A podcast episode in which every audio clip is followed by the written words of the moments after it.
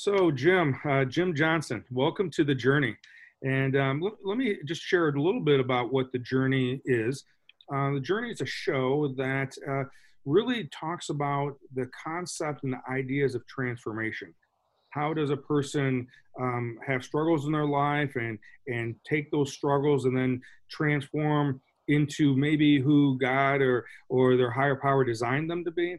Or how they with certain setbacks how did they recreate themselves or, or fail forward? And and i know uh, uh, a few months ago you shared a little bit about your story to me and um, and, and you've been now at kp for uh, about nine months and um, and and you've done, been doing a great job with uh, helping clients and and a huge part of our team now. Um, so i just wanted to have you on the show and kind of uh, have you share a little bit about your story um, but before we jump into all that, um, when when Jim has an opportunity for some fun, what what do you do for fun, Jim?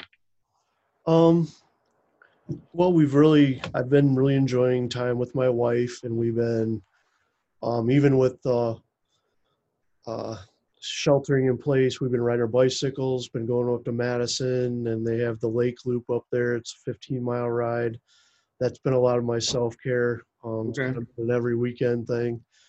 Um, gives us a hour and a half to talk on the way up there, an hour and a half. It's just been a good time, and um, I love animals. That's kind of my first love, and I train border collies oh, okay. um, for sheepdog trials and stock dog trials, and uh, so that's one of the ways I kind of uh, get away and have a little bit of fun. I'm there's still kind of this part of me that uh, I don't know, like a little edge. I got a motorcycle and uh, I bought a boat, and so there, I feed that side of myself a little bit every now and then.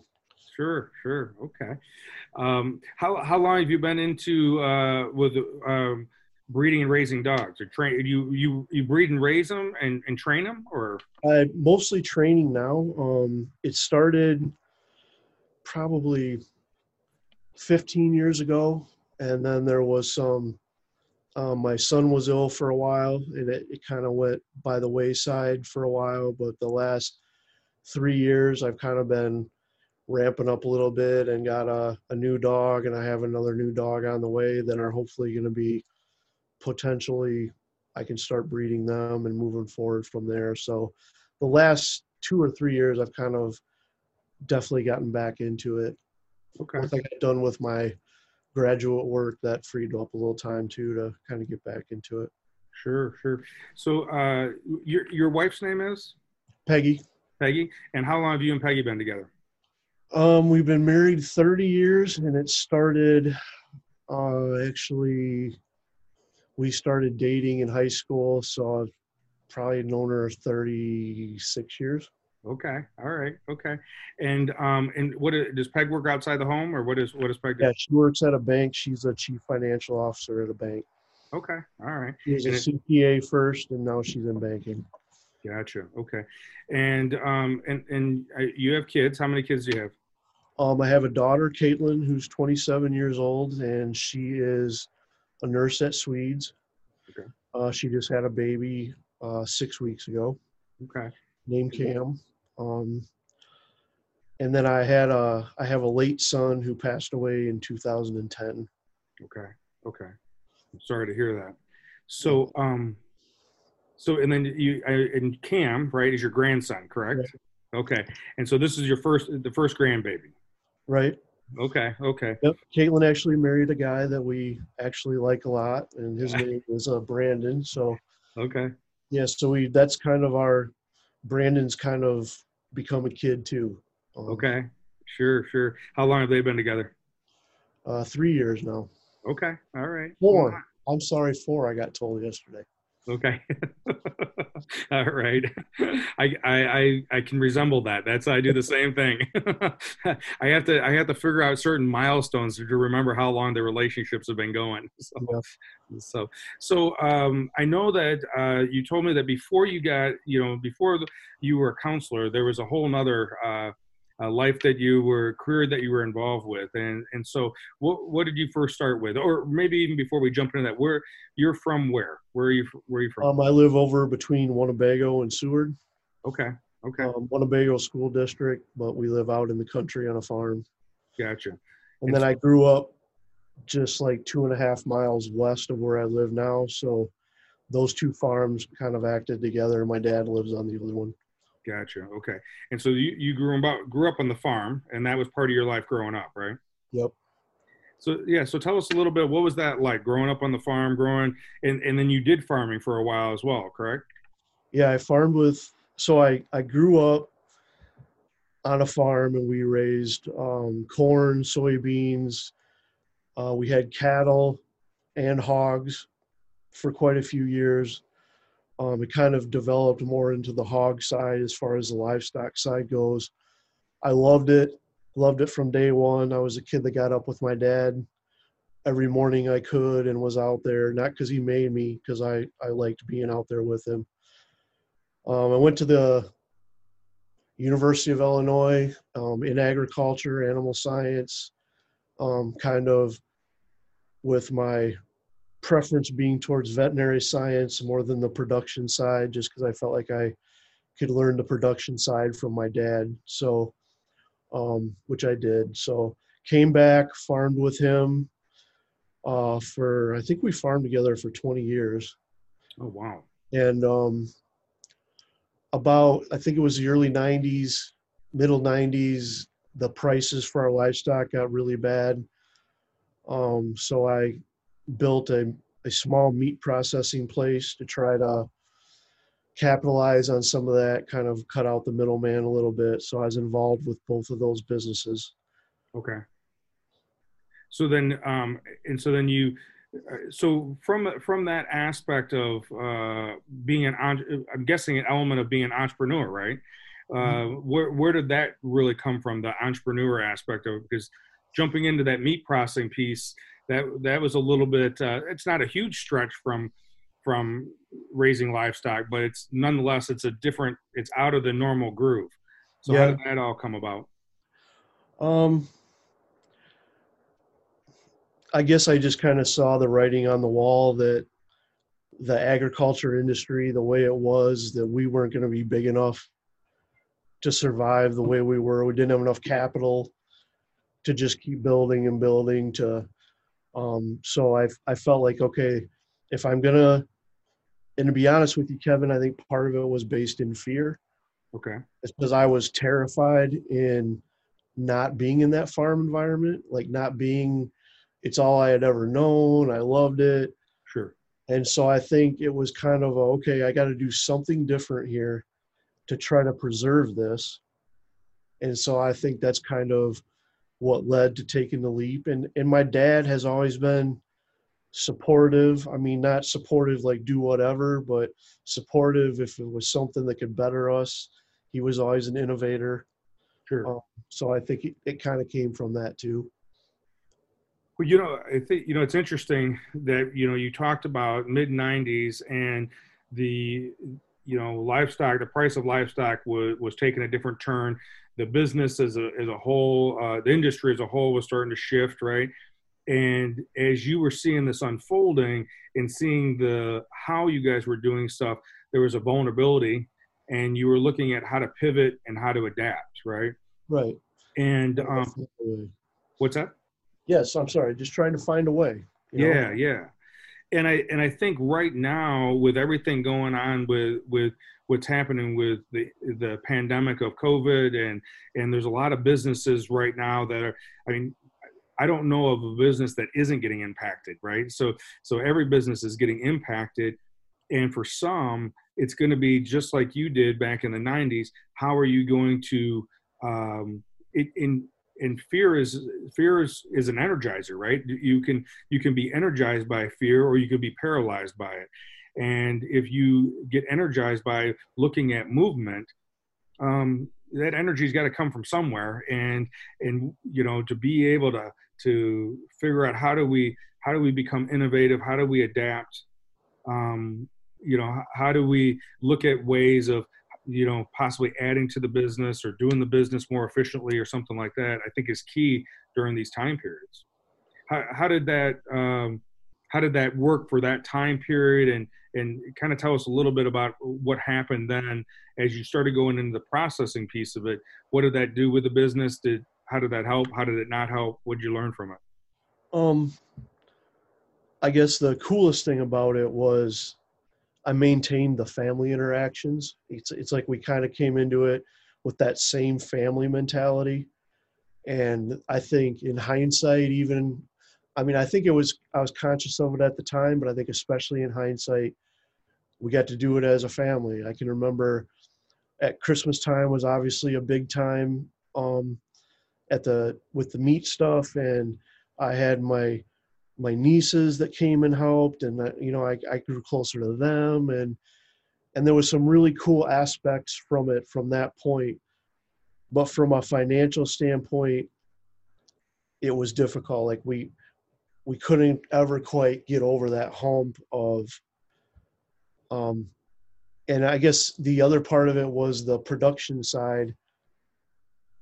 We weren't selling enough through the meat store to that matched all of our production. So we were still getting hurt on the remainder of our production that wasn't going through the store. Sure. Gotcha. So, but there were the advantages were you know, like I said, Dad and I were together actually probably more because we were both working up there as well. So okay, okay. So so one of the core things that you wanted the business to to do was to be able to not only provide a living, but then also to provide that that uh, that that family experience, that family unity, um, and, and continue to work from that end. It it may not have been the thing that was going to create some huge legacy or retirement, but it was going to be able to to you know to to to keep the keep the family as a whole going together. Right. Gotcha. Okay. And I think that's kind of key too right now. I've, I've talked to a lot of people who own restaurants right now, and how are they adapting and pivoting during this time period when they can't have their their customers dine indoors, and when they do, when that happens, when the when the dining does open up, um, what's that going to look like?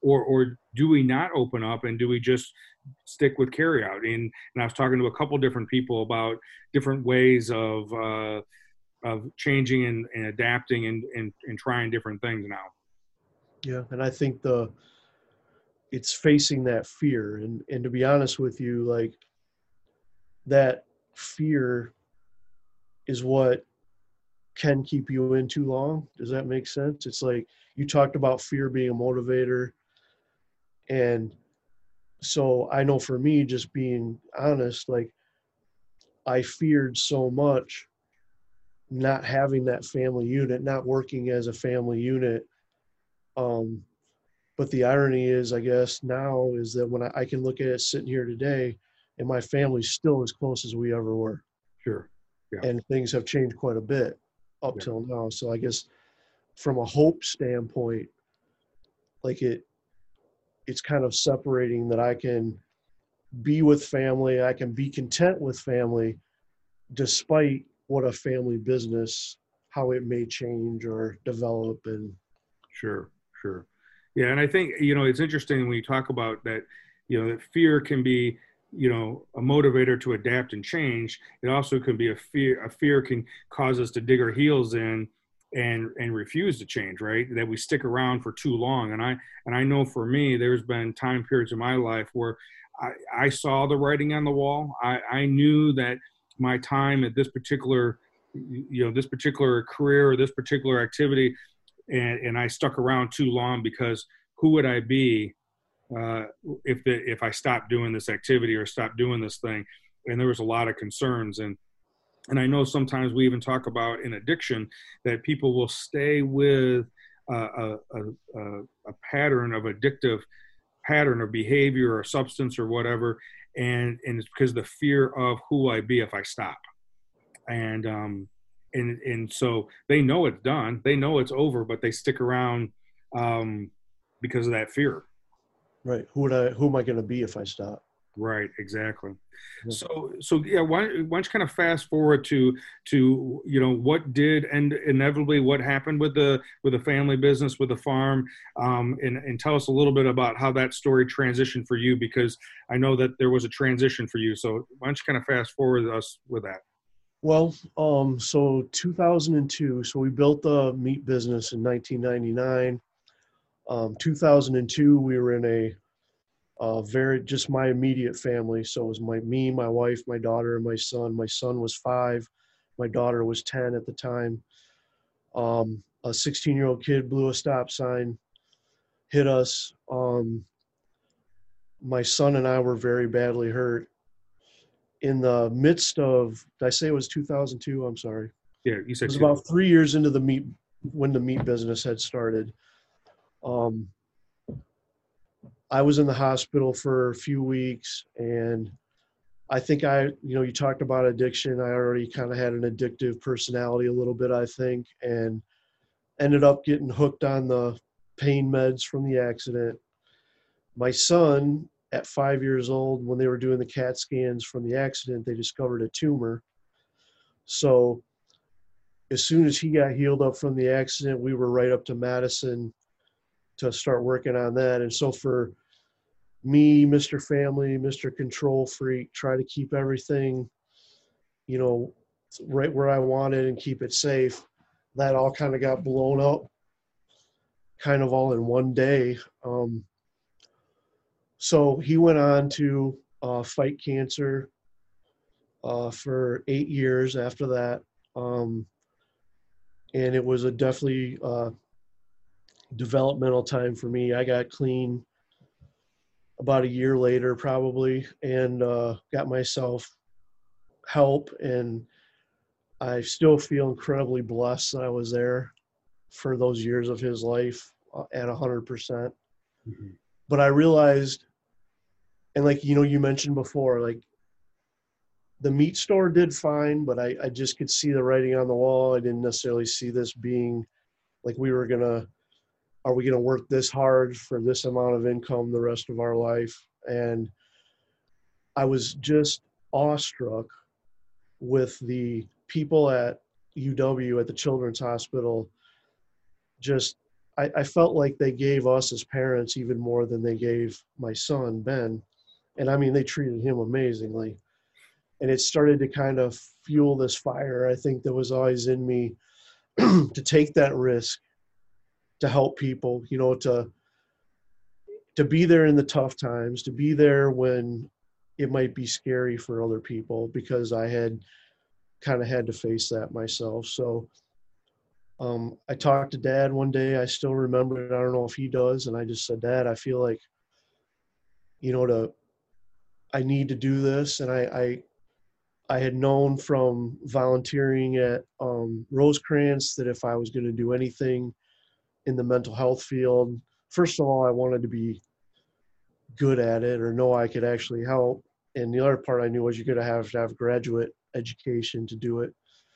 So um, I went to school over the course for my graduate degree over the course of about five years because I was working full time.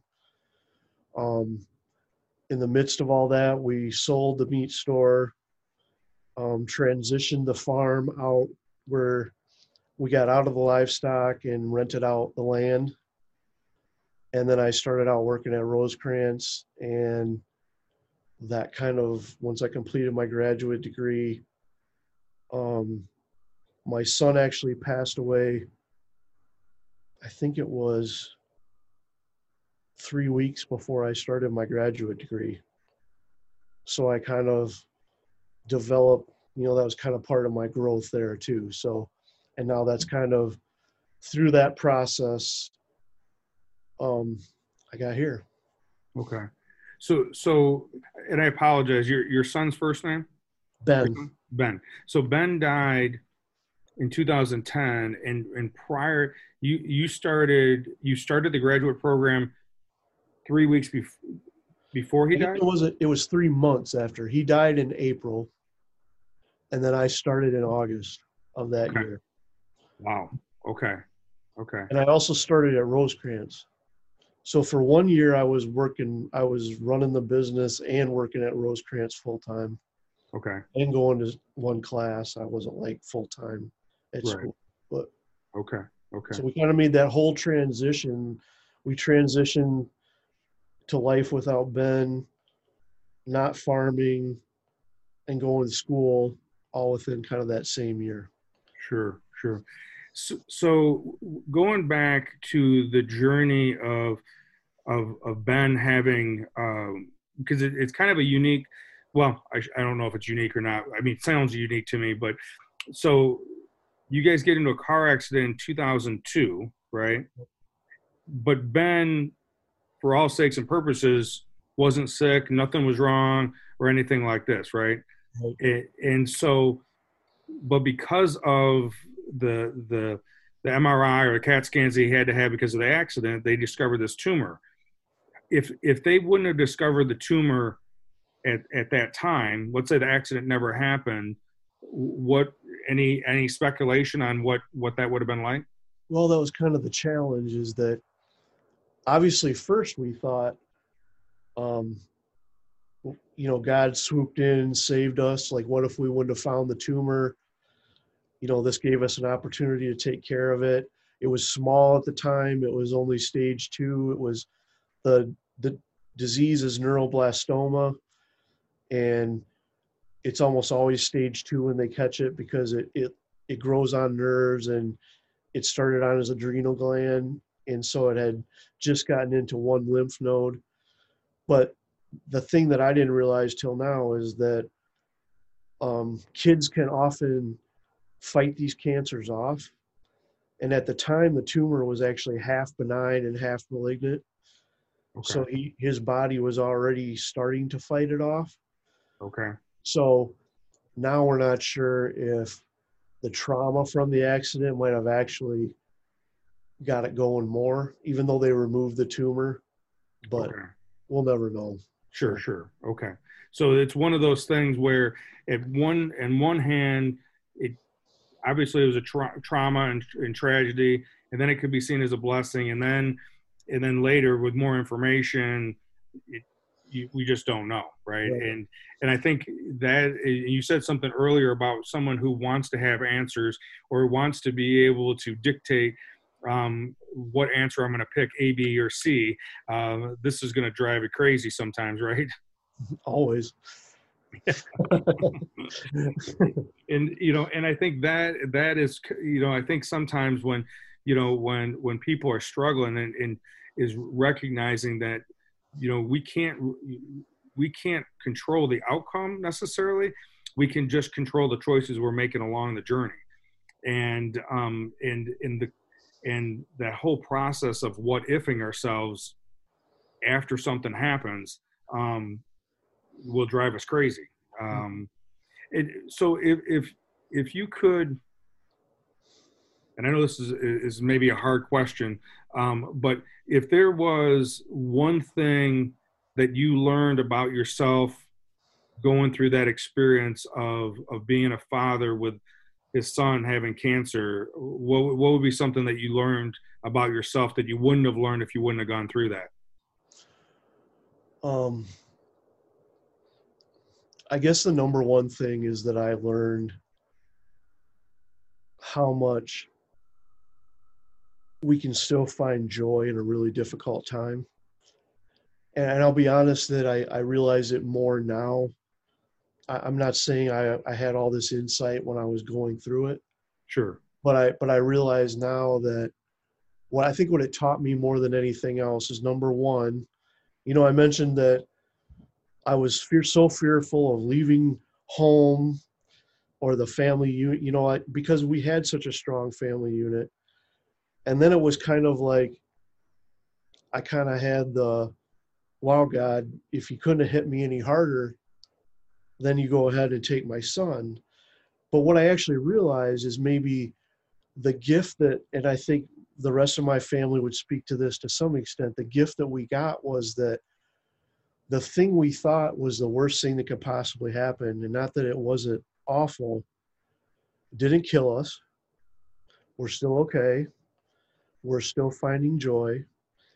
And I think that's kind of how I try to help clients. And it's kind of become my motto is that life's going to be hard.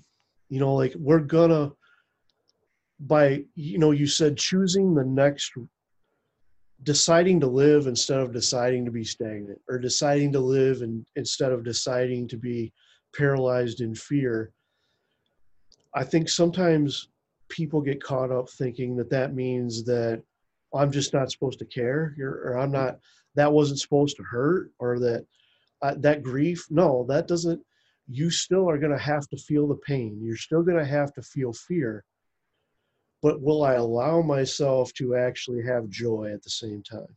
Mm-hmm. Will I allow myself to look down, look under door number three? And is there, am I willing to risk being happy? Am I willing to risk that this isn't going to be the end and that there is another way to live? And, and it's that, you know, getting past, I think I know you've talked about Brene Brown. I think she calls it the hustle, right? Like trying to appear like I'm fine and that I'm dealing with everything okay. And and I think the biggest gift I got from Ben was that first of all, he did really well at just taking every day that he had and doing the best he could with it. So I had that teacher.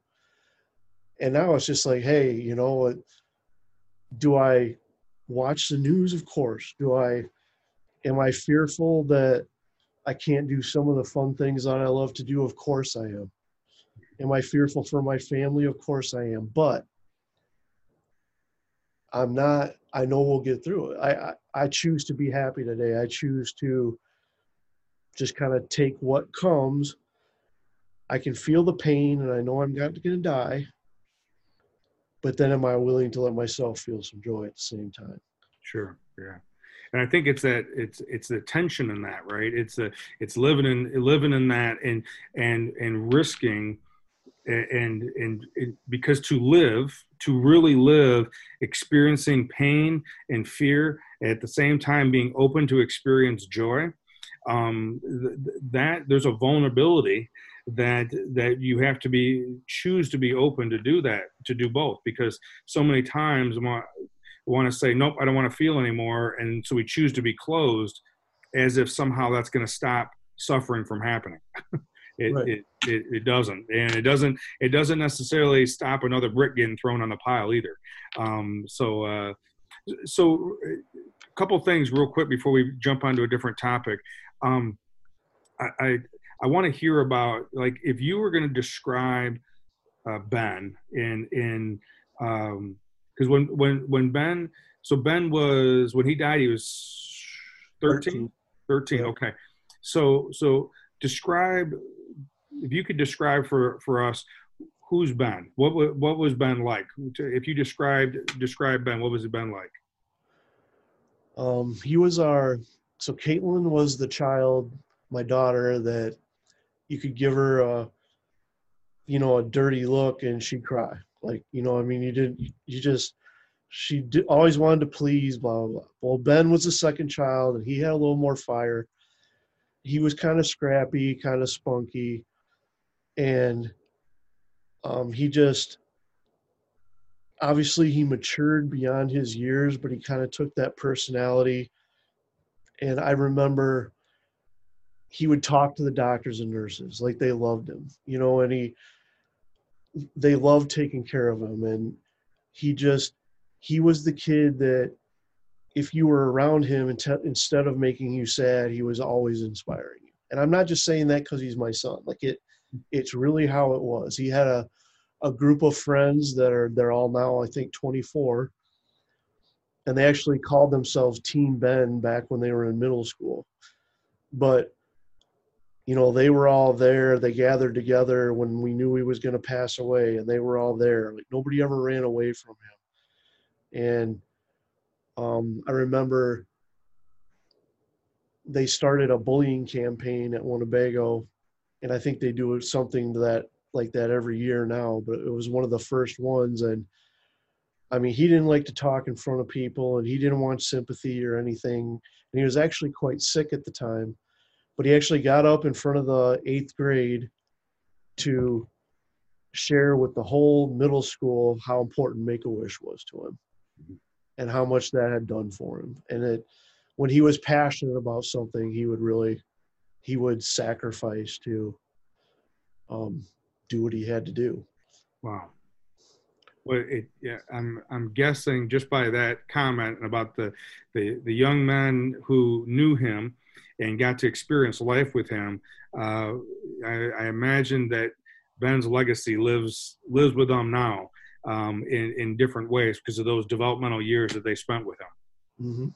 Yeah, I mean he he definitely impacted everybody. I can remember even when we were up at Madison, when they finally had kind of given us the news there was nothing more they were going to be able to do, that one of the nurses that had taken care of him, I think, for the last five years of his life, came in and even on her, they had called her and she came in on her day off to talk to him. So, I mean, that was the kind of impact he had.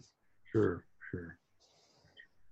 Well, I can I can definitely tell just as as being a being a proud father of of two. Um, my my son is is Ben's age, uh, 24 um, right now, and and um, and then my daughter being 21. You definitely are a proud dad of of both your kids. I know a, a proud grandpa too uh, right now, but I can definitely hear that pride when you talk about talk about Ben. Um, not only how he how he lived pre um, uh, finding out he has cancer, but then living with the cancer. Mm-hmm. Jim, if there was going to be something, if and I think I've asked you this question before regarding a different project that I was doing, but if there was something that you were going to tell either a father or a parent that's going through this, um, meaning having a having uh, a, either a child or um, adult child or a child with with cancer, what what would be something that you would would want them to know based upon what you've gone through? I guess one of the main things I would I had the gift of um, a set of friends, and they all know who they are. Who I needed, like, you need to talk about it.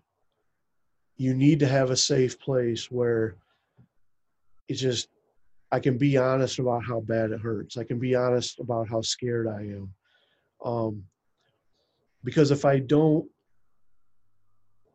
if I if I don't get honest with those feelings, then I don't get to be present.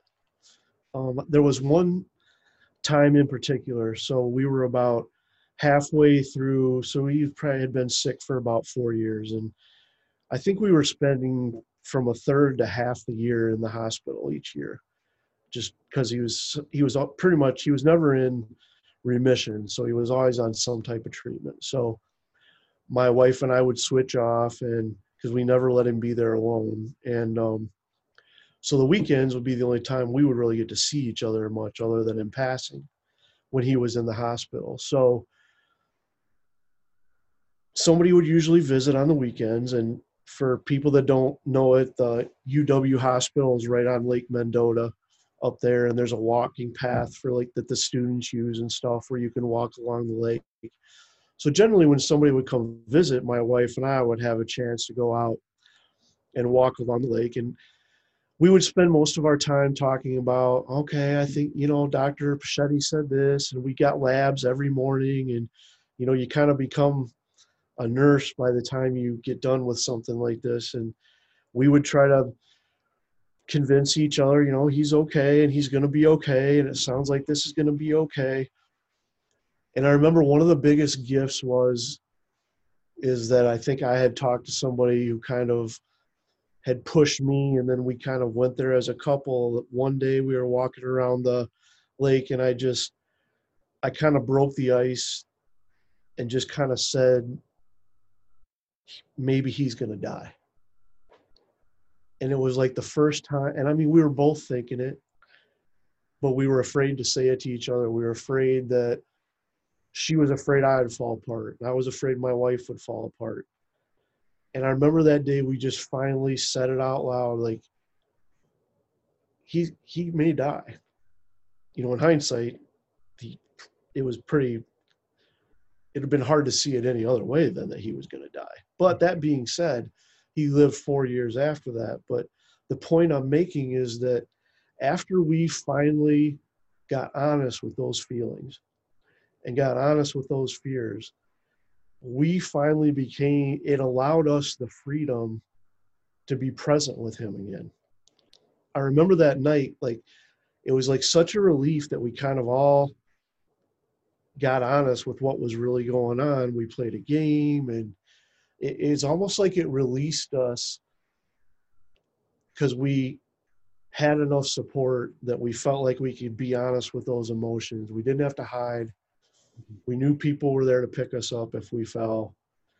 So I guess if I had any advice, it would be to make sure you try to find the support in whatever it is, whether it be therapy or friends or family, where you can get honest with those fears because everybody knows you have them and nobody's going to hold them against you. I think I think that that story is it, it it appears to be so simple, right? That this is your wife, this is your partner, you should be able to talk about it, but but the way that you described it, I I know in my own journey, just being able to be honest for all the reasons why you said is the reason why we fear um, uh, of either us breaking down ourselves and not knowing if we can come back from it or or upsetting someone else or them being mad or or whatever it is. And then um, but taking that risk to break that ice so that we can then deal with it for what it what it is. And it actually after processing it through actually becomes a gift and becomes relief. Mm-hmm.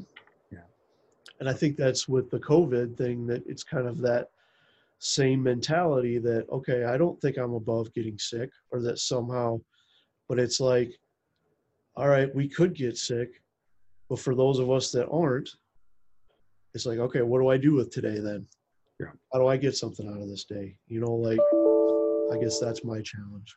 Yeah and how and how do we how do we live live right? You know it's it's it's different right? But how do we still in enjoy have joy in today in the midst of uh, these change and the different things going on?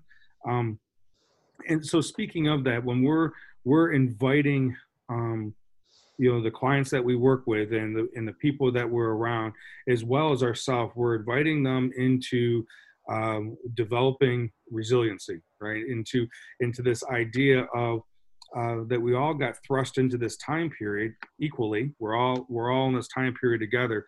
Um, what would be some of the things uh, that if you were going to throw out to somebody regarding this time period of um, resiliency development right? So this is that this is that difficult time uh, that we're going to look back on at some point and go yeah this is this is where i you know my thick my skin grew a little bit thicker or this is when i pivoted kind of like what what you were talking about in the 90s with a business or whatever. What would be some suggestions that you would give based upon what you went through with the business what you went through with ben what you went through regarding recreating um, a career after um, farming. Those are three pretty significant time periods of your life. Um, what would be some a, a couple things that you throw out regarding that resiliency and uh, changing your stars? I guess the one thing I would say is like embrace the uncomfortable as much as you don't want to. You know, it's kind of like okay, being honest. Like I said before, this is uncomfortable. This is scary, but I would almost every client that I've ever worked with or anybody I've ever talked to like has one of those resilient times already in their life, right? One of those almost all of us have had a time where we had to endure something and and so looking at this as a time for growth instead of an ending. Right. Looking at this as yeah, it is scary and it's okay to be scared, but I don't have to be paralyzed if I'm not sick. You know, it's like it's having a plan not just to hide or just a plan to stay away, but how can I have a plan to move forward? Okay, how are we going to talk to each other tomorrow? How am I going to, what do we talk about tomorrow to move this business forward? You know, how do we, instead of sitting terrified looking at each other with what we lost, what do I still have to gain? How can I grow from this? How can I? And I mean, I'm not sitting here by any means saying I was an expert. You know, it. It's kind of like I used to have people tell me all the time, "How did you do it?" Like I could never get through that. you know, I could have never gotten through losing a child. And I'd just be like, you just do. Mm-hmm. You know, and it and we will get through this. Mm-hmm. It, it, it may look a little different, but it's like if I dwell on what I'm losing, then it continues to hurt me. Mm-hmm. If my thinking is constantly in fear and constantly in what I may not get to have, then uh, that joy just gets pushed out so much further. Yeah. yeah. So it's like facing your fear, being honest, whatever you feel like you need to do to make appropriate steps to keep yourself and your family safe. But then, if I'm here and I'm still healthy, how do I get the most out of this day? How do I still salvage as much as I can of this day? Even though it might not be a great day, half of this day might have been terrifying. But I still have time to salvage something out of every day. And I feel like every day I get through a tough day, that's resiliency, right? Like a lot of people, I don't think they're giving themselves credit. They've already been resilient. Mm-hmm. They already got through some fears that they they never thought they'd get through, you know. So I don't know. I, I feel like it's kind of appropriate that it's at spring. You know, trees and flowers and grass, they always adapt, right? like if it's cold they decide to grow this way if it's warm they decide to grow this way like i feel like this is just part of all of us that are still alive through this time frame we got to kind of figure out how to adapt. Right yeah. You know it's it's interesting as i'm listening to you talk and and I, and I and I know I've said some of my listeners have heard me say this before is that uh, you know just as we we think of three distinct time periods that you talked about today, you know, with the with the business in the industry that you were in changing in the 90s and and and in the 2000s with uh, with Ben being sick and and and then and then later uh, admitting and identifying that he was terminal, and then in the in the in the in the in the middle of the like 2014, 15, and 16, as you were doing double jobs and you know going to school and working and and all that type of stuff. In those three time periods, you know those were hard hard times fearful times difficult times and and now they're a story that you talk about mm-hmm. and right now with this covid going on and all the different changes that are happening and all the unknowns um, we're in the middle of writing the story that later we're going to tell there's going to be a story at some point that we're going to tell about how we act during this time period. What we do in this time period right now will be the story that we're going to tell in six months, in nine months, in a year from now. And um, and so instead of being fearful just to be fearful and being paralyzed, we need to recognize, like you said, that we are afraid, but not drowned in that. Right. Acknowledge it, admit it, share it with someone, let the energy pass, and now what are we going to do with it? Mm-hmm. So, Jim, I really appreciate I appreciate you, and I appreciate Pat introducing us and you coming and and being part of KP, but also being part of my life now. And I, I really appreciate that aspect, and I appreciate you having the courage to share your story um, today for for everyone. If there's just one person, like you said, that can take a piece of it and say, if Jim can do that, then maybe I'll be able to do that too. Um, if there's one thing that you wanted to leave the listeners with, what will be that one thing you'd want them to leave with? I guess maybe the thing that I didn't talk about yet is um, for me, faith is a huge part of it. Um, I I had to have God along the way, and I was angry at Him a lot of times. And I think, however you view your higher power or that part of your life, um, there's a there's a really valuable piece that comes with a surrender and vulnerability that I know I'm not running the show. I think for a lot of the beginning of my life, I was just sure I was running the show. and and and I was terrified if I had ever thought I wasn't running the show. Sure. And I think God gave me a lesson that I still am thankful for that I'm still going to keep fighting and I don't expect things to just fall in my lap but I'm not running the show, and and I'll be okay if I just keep staying in my lane. I guess that would be what I would. Sure. You know, I think you know, Jim, when you talk about that, is I think that part of recognizing, uh, if, for me, part of my experience with experiencing God is recognizing that I'm part of a bigger story and and and it isn't all about me which then technically makes me not god anymore. Um and, and so um because i used I, I think i used to send prayers slash memos to god to tell him what to do. And the, you know and then i was either pissed that he didn't do it or i was grateful that he did you know however that was. But i recognize now that um that that that god allows me to recognize that i'm part of a bigger story and um, and I don't know what that outcome is going to be. I just got to do my part today. Yeah, and maybe this COVID thing is going to help everybody be ready for the next chapter. We may not realize how important this is going to be to prepare us for some other day in our life. Yeah, I agree, Jim. Again, thank you very much for being on the show today, and I appreciate all the work that you do and and you sharing your story. So I appreciate you, and I love being part of the KP team. So. Thank you too. All right. You have a good night. Yep, you too.